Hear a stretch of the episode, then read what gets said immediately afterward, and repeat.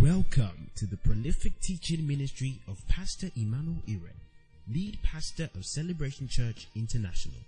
It is his vision to partner with you for your progress and joy in the faith. Ready, set, grow. Amen. Well, how you guys doing? It's good to see you all.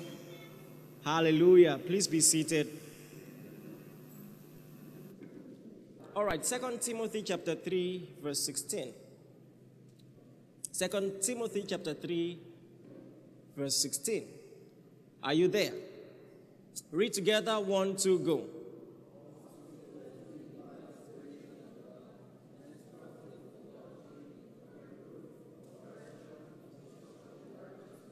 Hallelujah. Now, there are a million and one things that you can learn from this. But I have an emphasis, two or three things to emphasize from this. The Bible says all scripture is given by inspiration of God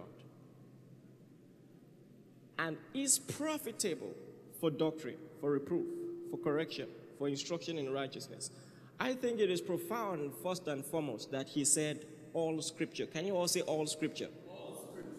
And that's because it is God's will that in the formation of doctrine, all scripture must be in view. That's God's will. In such a way that you cannot fully understand God's mind concerning any subject until you have considered everything that the scripture has to say. And so all scripture collectively will have one voice concerning every matter. And that's what is serviceable or profitable for doctrine and for instruction in righteousness. Praise the Lord. I've given this illustration time and time again. It's a popular example that theologians use. The devil was tempting Jesus. And he said, If you know you are the Son of God, jump down from the pinnacle of the temple. For it is written, He will give His angels charge over you to keep you in all your ways. They will bear you up in their wings as eagles, lest you dash your foot against a stone. Uh, now you have to answer the question and try to interpret and understand why was it a temptation? Why is someone quoting the scripture and supposedly asking someone to act on the word of God? How come it's a temptation? Well, the simple nutshell answer, answer is this. The reason why, even though the Bible says, and just to be sure you know the Bible as good as the devil does, was it actually written? Of course it was. Where was it written? Psalm 91. So maybe some don't know, but well, it was written. It is written. But the reason why even though Psalm 91 says that you are not to jump from the pinnacle of the temple, is because, as Jesus replied, it is also written, You shall not tempt the Lord your God, right? And so all scripture will give us a balanced theology and a balanced perspective to the will of God concerning every subject. Say loud amen if you understand. Amen. And now, that means every pastor is saddled with the responsibility to be well rounded. You can turn it off if they have their Bibles. Every pastor is saddled with the responsibility to be well rounded. We cannot make any message the message. We cannot choose to just camp around a particular word because the Bible says all scripture. This is an instruction to a pastor. Paul was talking to a pastor. In verse 17, it says, So that the man of God may be thoroughly furnished and prepared unto every good work. So, meaning any man of God who starts out his ministry without all scripture being in view, being, in, being, in, being his weapon, he's not thoroughly furnished. You're not prepared. As important as it is to cast out devils, I cannot make that the scope, the singular scope of our ministry. Listen, as an itinerant minister, I can even make an excuse for you. Maybe that's my emphasis and my gifting and my contribution to the body of Christ to teach more about the believer's authority and all of that. As a teacher, you can do that, maybe. You can have one thing and master it well. I've seen some people try to delve into subjects they haven't properly understood. So I'll rather they camp around the one they know well. But if you are a pastor, there is a reason why it is all scripture, so that we can be truly furnished. We need all of it. You see that? So imagine a church that focuses only on healing. Will they see healings often? Emphatically, yes. But are they in the will of God? No. So that's why we must be grounded, truly furnished. And that's why every good church has a teaching curriculum. It might not be written, it might not be cast on stone, but you have that perspective where you are you, you are teaching and monitoring the advancement of the people you are teaching so you know what they need to learn. You are, you are studying constantly. You see the way they respond to the Word of God. You know, ah, I need to teach response to the Word of God. You see that many of them don't have a prayer culture. And you know, this is what I should emphasize. Ah, apart from the leading of the Spirit, also. But as someone who nurtures, these are things to know. And so you see Paul telling the church at Thessalonica, he says, hey, I, I want to be with you so that I can perfect what is lacking in your faith. And a spiritual person has no lack, no spiritual lack. So what he was talking about was spe- specifically the text I quoted was 1 Thessalonians 3:10. You can just write that down. Was specifically spiritual growth. So I know what you still need to learn, and I'm eager to come and continue that teaching so that you can grow. Because there are some things lacking in your understanding. You see that? And so the Bible says all scripture. Praise the name of the Lord. And then he says, all scripture is profitable for doctrine. For doctrine. So, doctrine is a long established creed, a long established mode of thinking,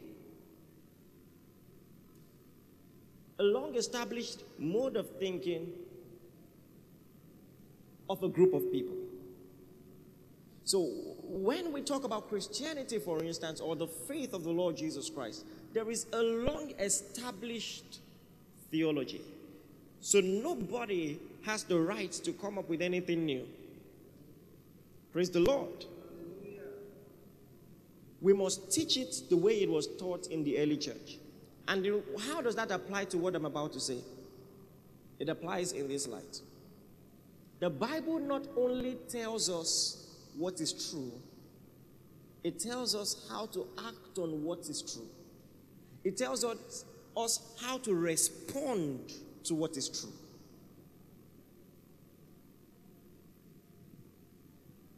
Praise the Lord. Let me give you an example. Throughout last month, Sundays and midweek services, we talked about grace. And that's so important, right? How many of you were blessed by that teaching series? Very important and very crucial. But in fact, I'm going to write a material. I don't know if it's going to be a book or something, much later, on the implications of grace. And this is what I mean when you study the Word of God clearly, you see that grace as a message bestows on you responsibility in such a way that if you have truly understood grace, there will be applications in your life. You will live differently if you understand grace. Let me give you an example. Grace was the strongest bedrock for accountability in the early church. Think about it. Think about 1 Corinthians 5. The fact that Paul was talking about it openly. There is a brother. He's having an affair with his father's concubine or his father's wife. He says, and we need to talk about this.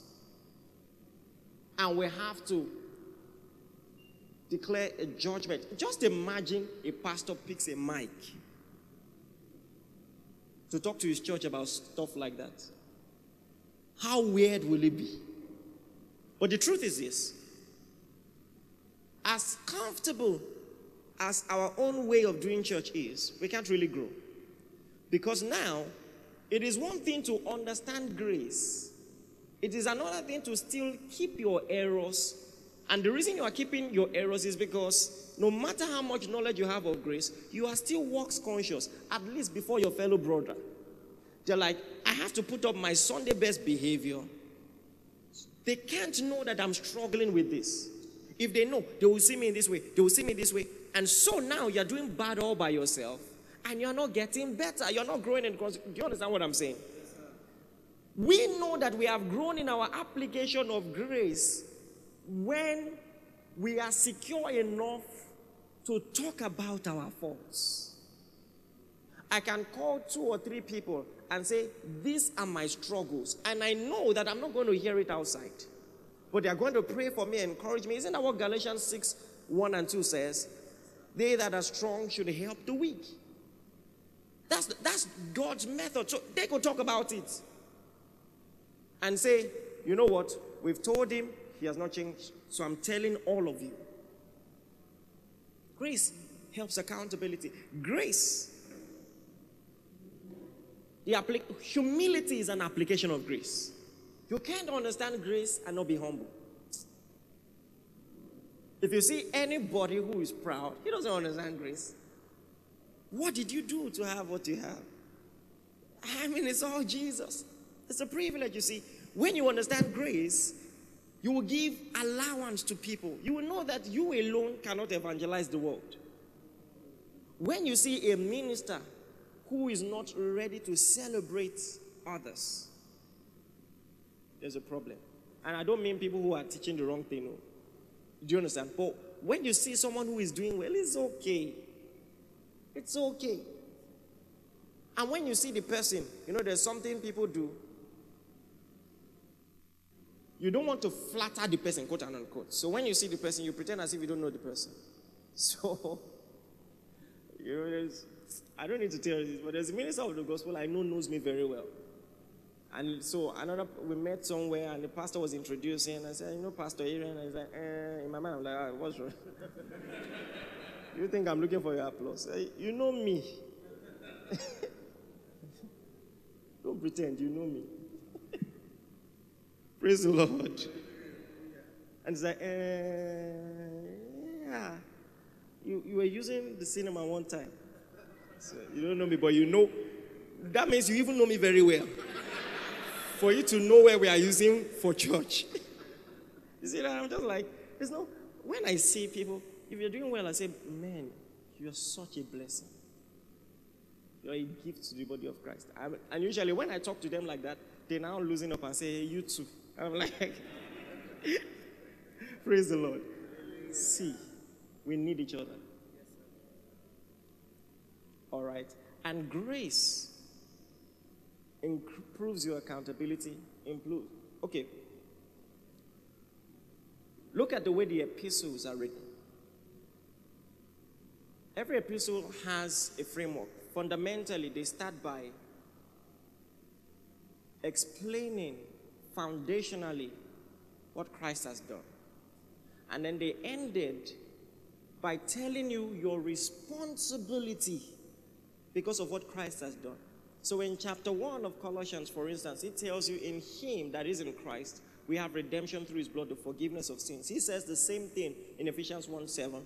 But then you come to Colossians 3. So now you are basking in the glory of what Christ has done. Oh, I was buried with Him by baptism. And I was raised up by faith in the operation of God. I have faith in the operation of God. Glory. I was raised up with Him And then Colossians 3 says, If ye then be risen with him. You see that? It's a continuation. So he doesn't leave you to respond anyhow. He tells you what your response should be. The reason why a lot of people are debating the grace messages, they don't understand Bible doctrine. The reason why some people are protecting the grace message is because they think that the people who hear it will be irresponsible with it. But they don't forget that the same Bible that teaches grace has told us how to respond. So it says, if we then be risen with Christ, we should seek those things which are above what Christ seated at the right hand of God and said our affection. So I'm not just going to respond anyhow. Do you understand what I'm saying? A lot of people talk, talk about, you know, some people say, um, don't put bots in your message. Why are you always trying to balance the teaching of the gospel? Well, well, maybe that's how the epistles are structured. In such a way that you cannot find a place. Some who are legalistic will take this to the extreme, but listen to what I'm saying. And I'm still coming, I'm still going to establish grace very well. But think about it every book ends with instructions. So the Bible tells us how to respond to the message of grace. It's not left to us at all. Praise the name of Jesus. Hallelujah. Some people are emphasizing fruits of righteousness. Some authors are emphasizing righteousness. And you're saying, You are right. No, you are wrong. I'm right. You are wrong. I'm right. Well, question is, why do we need to take sides when the Bible talks about both? And so we just have to find out how both are balanced together. Do you understand what I'm saying? Let me give you an example. When the Bible says in Romans chapter 6, shall we continue in sin that grace might abound? Paul is saying that because he has done a good job explaining what grace is. Can I tell you something? If you don't ask that question, you don't understand grace. Until you understand that what Christ has done can be abused, you don't understand grace. It is not grace if it cannot be abused. I know it's a huge statement, but it's true. It is not grace except if it, it can be taken for granted. That's what grace is. That means, even in my weaknesses, you remain faithful. So you know you have really preached that message well when people begin to say, Are you saying we can? Anyway, no need for you to imagine. Look at the Bible yourself. He was saying that to explain something he had said earlier. Look at verse 20 of chapter 5. Now, this one is very huge. Are you in Romans chapter 5, verse 20? Read together one to go. Why are you reading like draw soup? Read together one to go.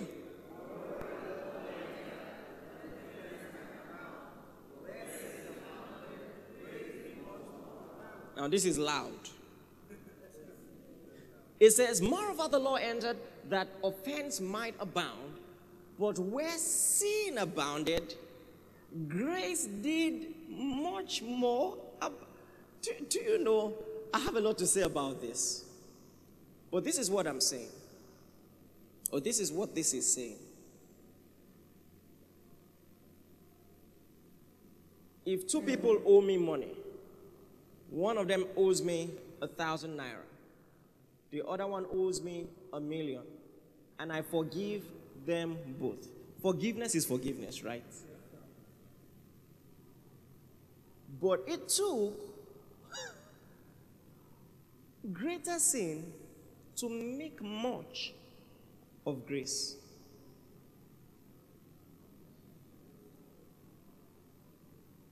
So, even if God will never encourage sin, and for you to know how serious sin is, look at the price he paid for it. But it has such a structure where the greater the sin, the greater the appreciation of the grace. You see that? Jesus himself gave an example. He asked Peter, he said, If a master had two servants, one owed 10 denarii, the other owed, one owed a thousand denarii. I don't remember the exact figures, but you know, one owed significantly more than the other. And, he, and the master freely forgave them both. He says, Who has it done more favor to? And he says, The one who owed much more. He said, You. Since I knew you, you never bought me a perfume. You never, you know, just like some of you, since I've known you, I'm just playing. No, I'm not. No, I'm not. And I'm playing. You know, whatever I believe is true. So, so he says, he says, but this lady, what did Jesus say? Because she has been forgiven much, she has loved what? Jesus said that. And you can't really say forgiveness is much for some people and small for some. Mm-mm, forgiveness is forgiveness. But it's just that the magnitude of our errors shine more give more emphasis to the graciousness of God and the recklessness of that grace. He said, Where sin abounded, he says, as much damage as the law ended up doing, grace has rectified and superabounded, covered for it over and above. So when that sinks in well, you know, say, are you trying to say the more I do wrong things, the more I glorify God? you know, and he says, God forbid. But listen, your theology must still stand firmly on both of them. And this is the problem with the body of Christ. Someone wants to run off with Romans chapter 5, verse 20, coming up with his own conclusions, whereas the Bible has told us what to conclude. Do you understand what I'm saying? And that's how doctrine works.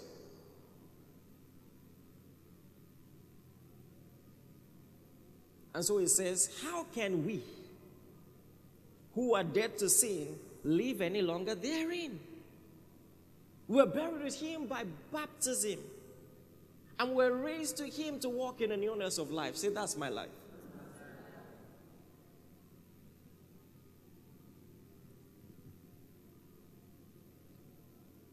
So that's just a typical example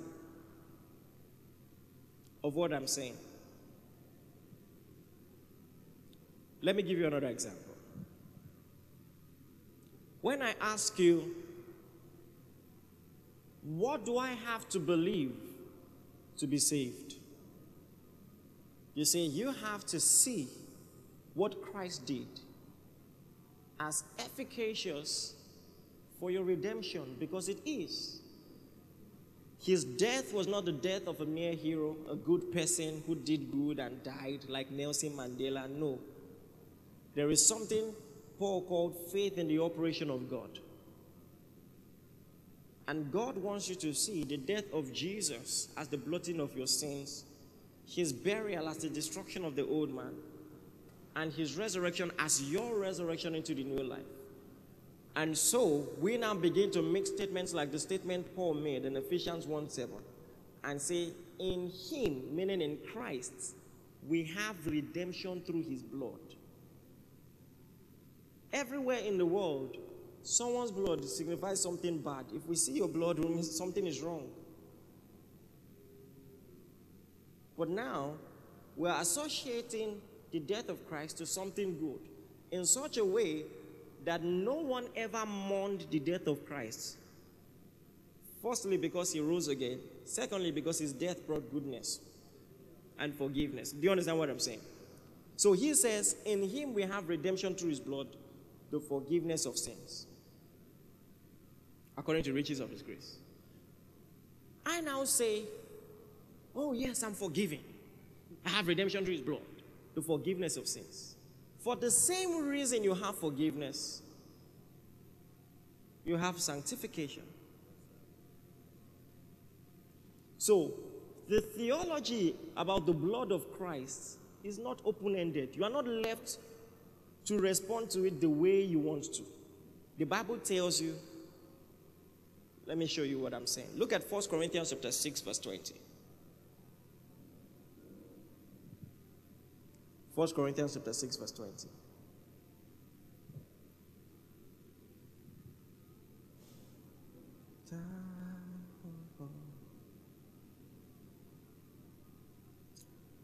Are you there? Come on, are you there?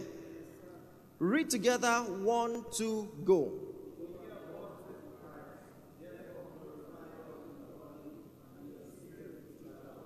Read it again, one, two, go.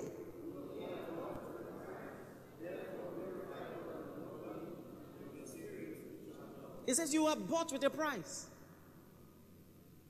What is that price? The blood. Look at 1 Peter chapter 1, verse 18 quickly. 1 Peter chapter 1, verse 18. Just put that up on the screen because of time. 1 Peter chapter. It says, For as much as ye know that ye were not redeemed with corruptible things as silver and gold from the vain conversations received by the traditions from your fathers. Verse 19 but with the precious blood of Christ. So, with what were you redeemed? All right. So now he says you were. Go back to 1 Corinthians six twenty. 1 Corinthians six twenty. This media team is still like this. Shade intended. All right. It says, "For ye are bought with a price, therefore." Glorify God in your mortal body and in your spirit with our gods. So the blood brought forgiveness. Listen, when you talk about redemption, it is always two ended. You are redeemed from something to something. If I pay for something, it not only, it not only means that that thing ceases to be the property of the person who owned it before. It also means it is mine now. So a lot of people focus on one side of the coin and say, I'm redeemed from the devil. Oh, despite my weaknesses, my frailties, do you understand? He will never have a right to me. And that's true. But you said you were redeemed. With what? By who? And that means you belong to someone now. And so, by the same piece of theology by which you know you have forgiveness, that's the same theology behind your sanctification. And say, What? Know ye not that your body is the temple of the Holy Ghost? The same Holy Ghost in you that signifies your salvation and your justification. That same Holy Ghost, the, why do I know I have forgiveness of sins? I have the Holy Ghost. How do I know I have to live a sanctified life? I have the Holy Ghost. You see that? So I am told how to respond to biblical truth. And so m- nobody, most theologians are just holding a rope at different ends and they are pulling. Whereas it's different sides of the same coin. I said all this to say this. The Word of God. Glory be to God. Let me see if I have one more example before I just move on.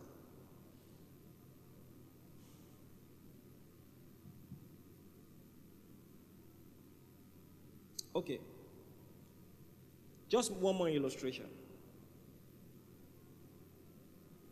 I'll use my parents as an example. My dad was and is a hard man very strict, hard to please. You know, I think I've told you before. In common entrance, I scored 566 over 600. And that was very high, and it's because I didn't finish. you know, that time I was I was bookworm before that time. I'm still bookworm, but the books are selective. You know, you know. And I came back and I showed him I said, Daddy, it's my results. Say, oh, that's nice. I'll never forget. Uh, I remember the time I came second. Say, I, I came second. He said, someone came first. Make sure you confess. And I know, yes, I'm going to confess next time, but just well done, Abby. That's my dad for you. And so, in school, I was working hard to make sure I don't fail so that I don't get my dad angry. But I was also working hard to make sure I don't fail so that I please my mom. Do you understand? The same results, divergent motives. So, what I'm telling you in essence is someone who hears grace and thinks that's motivation to do whatever he likes. When I say God will never count your sins against you, say, Oh, you mean it? Are you serious? Seriously? Like anything? So I can do this? What about this? You know. But someone is someone else is like, what? What manner of love is this? And you know, just breaks down and is crying and is like, you know what? I'll serve you with my life. So there is a conclusion God expects you to arrive at. Do you understand what I'm saying? So if you really understand the gospel well, ah, you will serve God. You, it's not an option. It's not an option. So I said all that to say this. The teachings of last month should drive you to devotion. Drive you to devotion. I, am going to know more about this God. I should see the freedom of the price that Christ paid by the strictness of your devotion. It might sound like a paradox to natural man, but it's not. Even natural people can understand that when you sacrifice greatly for a person, there's, there's an expected response. Do you understand what I'm saying? And that's why when people observe your devotion, they should be able to tell that someone died for you. It's a serious matter. Don't relax because it's grace. No. You have to grow up. You have to grow up. Be well rounded in the message. Understand its implication. Understand what is expected of you. Grow up. Hallelujah. I would have told you to look at the person by your side and say, grow up, but some of you, people that by your side are not your mates. So. So let's try this way. Pastor said, grow up. Say that. All right. Hallelujah. But you need to grow. Maybe you're here, you just joined this church. Well, you have a lot of growing to do. You've been a part of this church for such a long time. You have a lot of growing to do.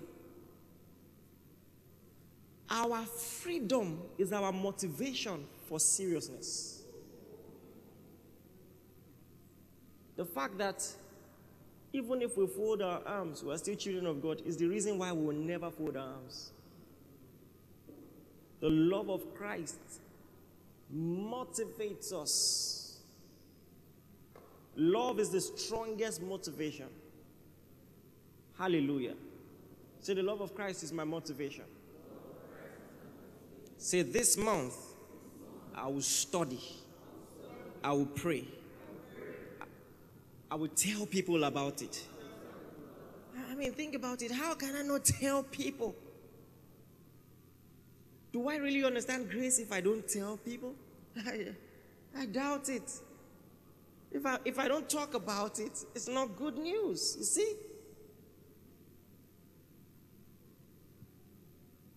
So this month, Look at that 1 Peter 1:18 again. 1 Peter 1:18. For For as much as ye know that you were not redeemed with corruptible things, as silver and gold, from your vain conversation received by tradition from your fathers. Next verse. But with the uh, you, are, you, know, you want to make a point now. You're very fast. All right. But with the precious blood of Christ. Thank you, Lord. As a lamb without blemish and without spot. Listen, a lamb without blemish or spot was slain for you. Slain for you. Think about it this evening. Think about it. He gave his life for you. What are you going to do with that life? So now, are they still going to cajole you to read your Bible? Are they still going to cajole you to pray?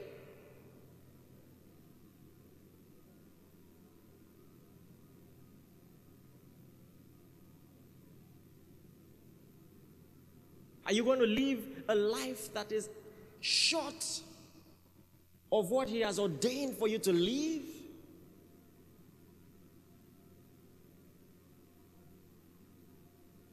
The magnitude of this sacrifice would drive devotion like never before.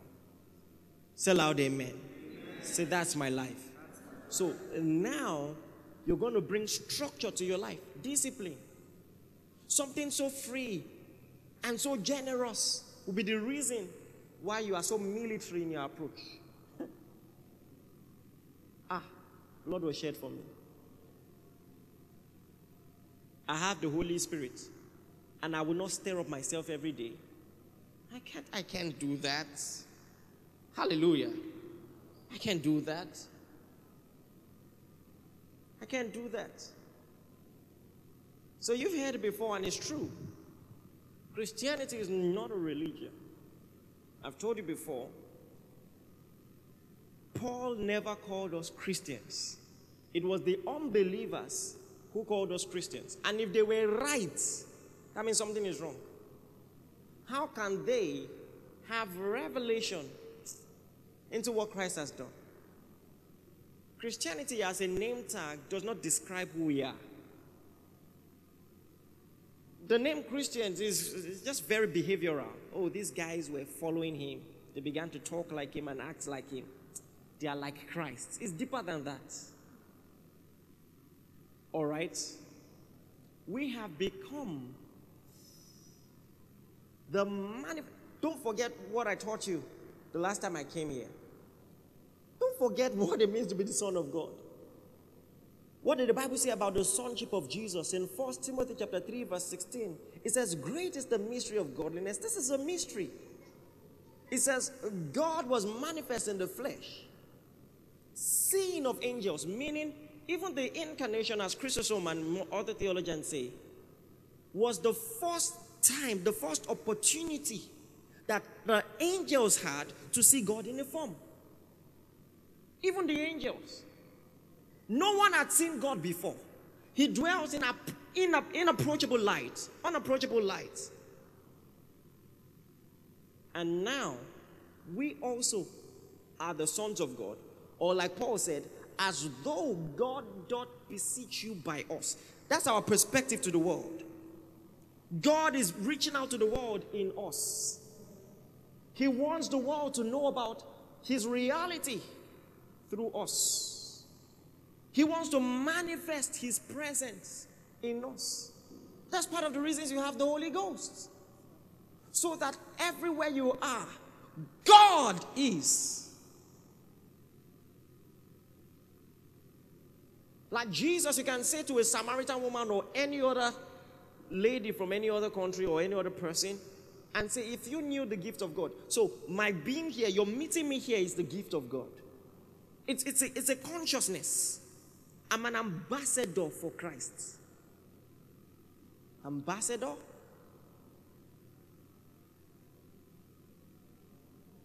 Praise the Lord. However, there is a religion in Christianity. There is a devotion in Christianity.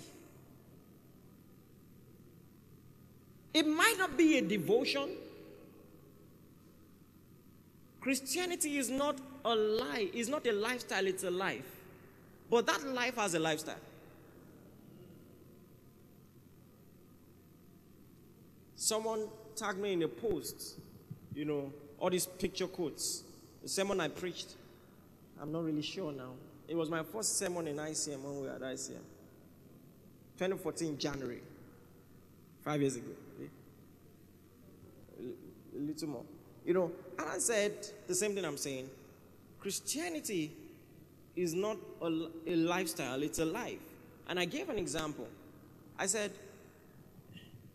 a human being can squat and pretend to be a dog. Well, he's not a dog.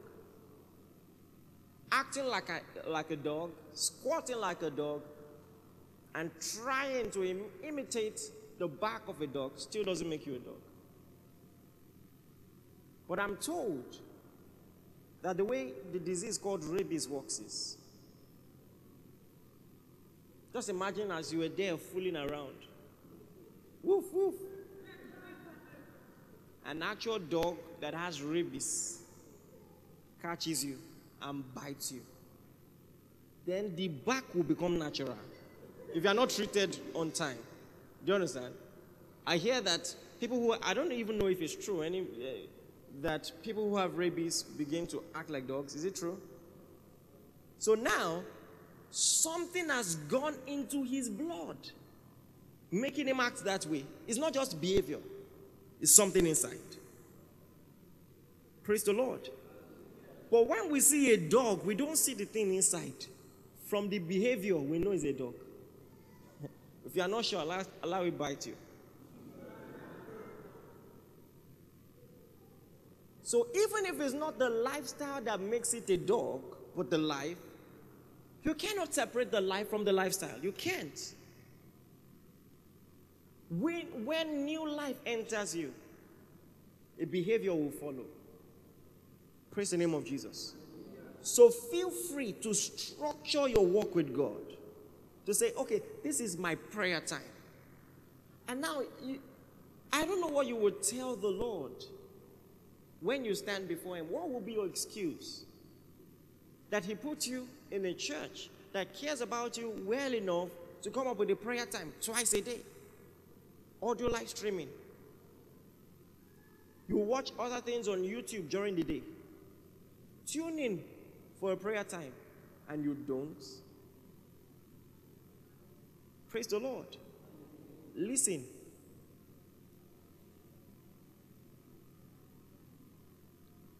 One of the proof of maturity is the discernment of value. Is a vital proof of maturity.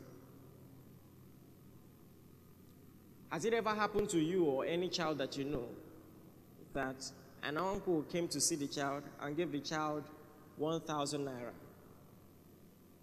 And the parents, or let me say 50k, and the parents definitely, African parents won't let you spend that money. What will you spend it on? Lollipop. But they won't explain it to you. Some will just come. Let me use 1,000 because it's simple for, simpler for illustration. Some will just come and say, see 20 naira. This one is slippery. Very nice. Touch it. It's green. I will give you three.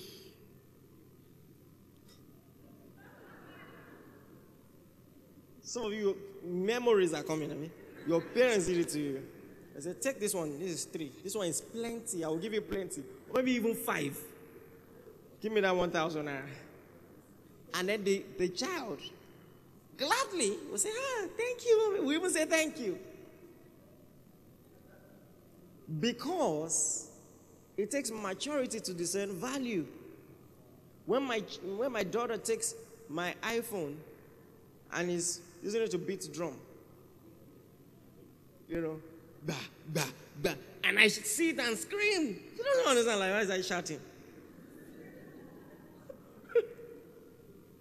because it takes maturity to understand value. Hallelujah. I will know how much growth you've seen in your life by what you value.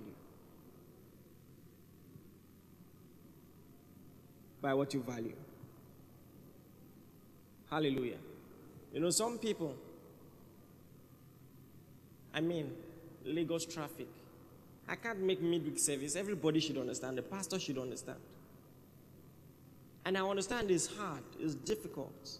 But when you become so complacent, you don't care. And then you have the opportunity to stream and you still don't. Now that's a problem. That's a problem. I wish I could play tapes for you in the early years of my Christian growth. You will see hunger. When I say hunger, do you understand? Praise the Lord.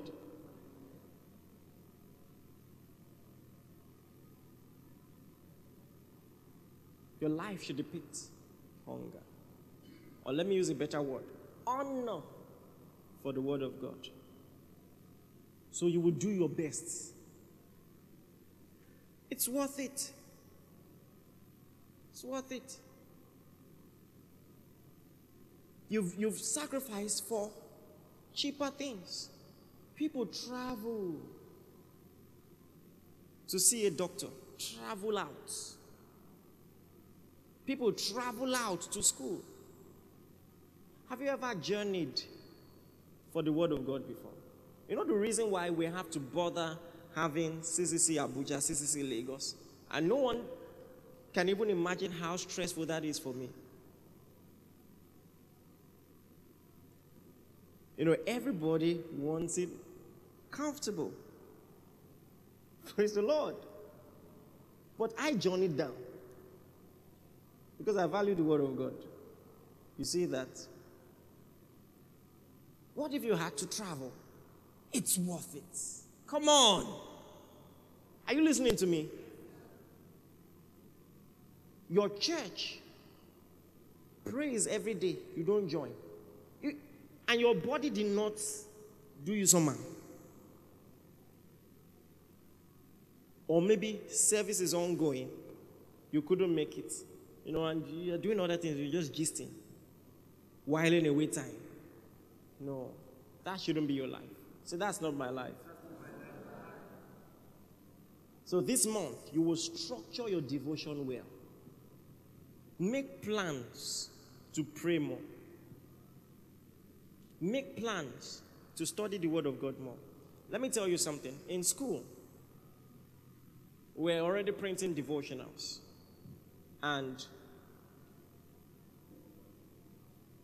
the influence of our teaching ministry, even then as a student, grew very fast.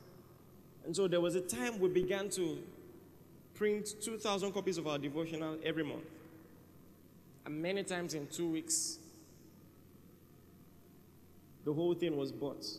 So one month we said, we are going to print 10,000 copies, remember, and give most of it out free. So we went, I went myself. Were you there? Uh, did you come with me, me to Unilag? You, okay. Where were you? Are you still in the world? Maybe you were still on serious that time. Okay, you did yeah, okay. You know. So I was there myself. And then to my amazement, something we never saw when we were giving the devotional out at a cost, we saw. We saw copies of the devotional on the floor.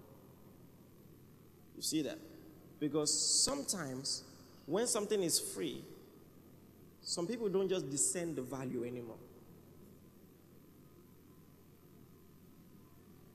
I can tell you with all sense of humility, guys, Celebration Church is a hard-working church. A lot of time and prayer goes into virtually every sermon. Do you understand?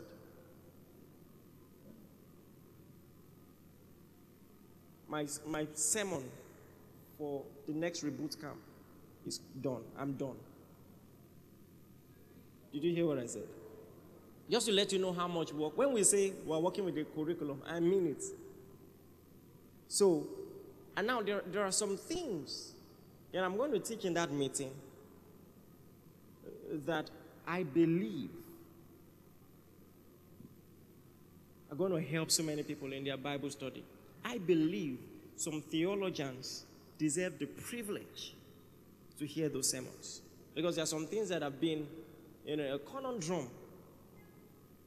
And with much study, by the grace of God, I've uncovered it. I'm going to teach it. I'm just going to. Some things like Hebrews 6, the Hebrews 6 conundrum, how do we understand it? Some of you know what I'm saying. It's very simple. Do you understand what I'm saying? And now, when that preaching is done and is free, and you don't listen to it, I don't know. I, I don't know. I don't know what to say. Do you get my point? Ah, you have to listen to it. Listen to it again and again. You have to have that attitude. You go through a week, you don't listen to a sermon. You know, I myself listen to. That's the thing about the Word of God. The fact that it comes out of your own mouth does not mean your heart does not need it. So many times I'm listening to my own sermons and I'm blessed because it's the Word of God, it's the ministry of the Spirit. You see that? So I listen to it. So you need to listen to it too. And often. Often. Make sure you create a structure for inspiration this month. Build an environment around you that inspires you to pray, inspires you to study.